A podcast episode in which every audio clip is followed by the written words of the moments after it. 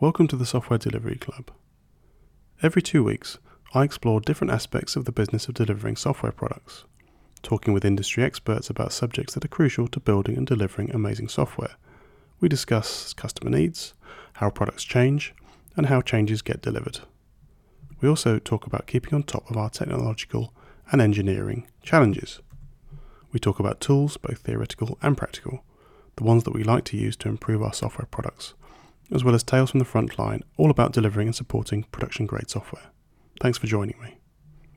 My name's Richard Bown. This is episode 16, all about the often heard and rarely delivered minimal viable product. I wrote about this recently, and it resonated with lots of my readers, so I wanted to dive into the subject a bit more. Much is made of the MVP, the minimal viable product, but so rarely is it executed in a meaningful and valuable way. When I wrote about it, I gave it a quick rundown as follows Take an idea, form it quickly, and work closely with a developer, a designer, and a marketer to realize it as soon as possible. All this sounds simple enough, but how hard this is, in reality, will depend on your company's circumstances and how fast you can move. If you're a small independent company and non corporate, then perhaps there are low barriers to entry.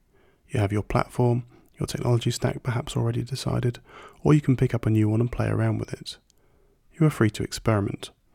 This can be nice from some perspectives because your MVP then also becomes a playground for new ways of achieving things. However, this can also be to the detriment of the initial intention. Too many choices can mean you are confused as to what you want to accomplish. If you want to focus purely on the product and be able to deliver functionality quickly, then being distracted by new technology may take away some of your focus. Ask yourself if the new technology is an enabler of this MVP or if you can accomplish it using technology with which you're already familiar and comfortable with.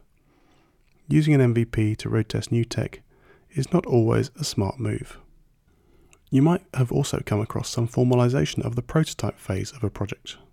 This was often taught in the pre agile, pre lean model of the software development world. A prototype could be built quickly and cheaply, but it was only there as a proof of concept, and it should then always be thrown away completely after you've done with it. This can work effectively, especially as a mental model for keeping your prototype down to a reasonable size or amount of effort. However, the key difference between a prototype and an MVP is that the MVP is actually meant to exist for the user to try out. It's intended as a product, albeit a thin or incomplete one. In practice, the prototype often ended up as a sort of unintentional MVP anyway many prototypes became final products, and I guess this is why the MVP became quite popular, because we all know as engineers that the first thing you build will be the thing that persists, the first thing that is popular and actually makes a difference to your user will stay. And this will then mean the architecture of the thing you're building will be based on your prototype. Architecture can be a problematic word here. In this case, for me, architecture just means big decisions that you're probably not going to undo later. Usually, the big decisions we make as product designers or software engineers are around what technology we're going to implement. While we would like to be abstract in our thinking, there comes a point when the reality of the supporting technology has to come into our thoughts. So, technology choice is important because it's going to stick with you if your MVP works. However, learning a new technology may be best suited to a re engineering or refactoring exercise. Or if you're clever with your architecture, maybe you won't have to worry about this. You can drop in a new tech as you see fit. There is a tension here between architecture and MVP. You can't run ahead and architect because you don't really know where you're going when you start. You want that freedom to express your perceived customer needs in whatever way you feel is best. To back up for a second, that's one extreme. When you're a startup or just starting out with a new project as a soloist and you have all the choice, it's mainly shaped by your preference. But let's look at the other side of things, where you already have some technology stacks defined either by you or for you. You may have to play by the rules and regulations of your company, or your auditor, or whatever you see as, as a constraint, or the man figure in your world, the one who's setting the rules, or the rules of the game that you must play if you want to deliver your software product. In this case, According to the theory of constraints, you could propose your change to the most constraining part of your service. You could align the majority of your efforts to make sure that this is signed off before you even start work on your MVP. So, how could this look? For example, imagine that you're a developer working in a bank and you have an idea for an application that will tell us exactly how much energy your computer is using at this moment in time. It's not really possible for us to know, but let's just say you can estimate how much energy is being used by your computer by the software that is running on it. You think that this will be a great thing for the bank's customers. It could be given away to them to help them limit their energy use, to save them money, and to show how much your bank is thinking about the environment. So you have a great idea, and you'd like to get approval for an MVP that you could deploy on the bank's devices to other members of staff and get an idea how it would work and gather some feedback. You've already cleverly developed this piece of software so that it can work on every single device in your organization, from mobiles to laptops, to data center to cloud instances, and even switches and IoT devices. It's lightweight, deployable anywhere. Your constraint here is that for each of these platforms there will be rules, and there will be separate approval processes and different people involved in their approval. For example, the mobile device organization will sit in a completely different reporting and approval line to the data center. If you want to do this on a cloud instance, you'll need to find all of the various groups that are using them. So you've got a potentially great solution, but perhaps your reach is too big in this first instance. Are you trying to accomplish too much? If we get back to the original mission to give this to our customers, perhaps we can just focus on one device type to begin with, say mobile, and then perhaps we can narrow it down to just Android if that's easier, and then perhaps we can identify a single group of Android users in a friendly part of the company. By narrowing our proposal for our MVP, we stand a greater chance of getting it approved and rolled out in order to gather feedback. Also, we reduce the amount of administration we need to do.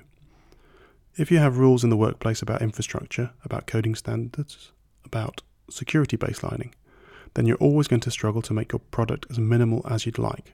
But perhaps your environment has thought about that, and you can use something like a paved road, a landing zone for your application. Then perhaps your need to understand all of these other parts is reduced. Some of the work in your MVP becomes an investigation how you can best accomplish what is closest to your original mission without getting too distracted by these pieces. This same discipline, thinking about the constraints we have in our systems as a corporate, is a great thought experiment we can also do if we have fewer constraints on what we can do in a startup world. The reasoning behind the processes that build up around change control are all there for sensible reasons.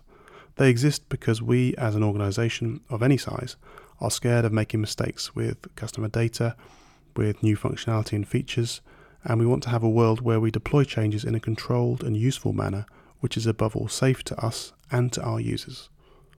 Therefore, our MVP in either case here has to stick to rules, written or unwritten, about how our product will behave, and also what it allows us and the users to do. Yes, ideally these days we have all the freedom in tech in functional and design choice, but when it comes down to it, often group dynamics, supportability, accountability, audit compliance, and other factors may limit our choices in a practical way. Whatever path is open to you, your MVP won't deliver unless it has users. So, along with speed of delivery, you must ensure that you make some noise. Create a landing page for your app. Describe what it's going to do. Get some users signed up to a mailing list. This applies whether you're an internal or external customer facing product. The point of an MVP is to prove there is a need for something. To realize it, you need technology, product design, and product marketing. The commitment of users wanting to use your MVP will drive you forward. Don't leave the marketing to last or as an afterthought, and this applies not just to startups or individuals, but also to the scale up or corporate world. Your hard work should be represented as something that is of use to people, in whatever form that takes. When we write a library or a module that can be reused, provide examples, make it easy to integrate, put it on platforms where others congregate and are likely to benefit. Because there is nothing worse than a failure or launching to the sound of nothing. And again, the engagement of your audience is the point of your piece of software. Your compliance journey is also engaging an audience, it's a restricted audience with a certain worldview, but that doesn't necessarily limit them to having opinions solely on whether your MVP is compliant or not. Use that as an opportunity to also gather more feedback. Like any creation, releasing an MVP to the world can be a scary thing. So, engaging with your audience before you release it is never going to be a bad idea. To set expectation, to hopefully not oversell it in the first place, but to have an audience which will use it and love it and give you feedback.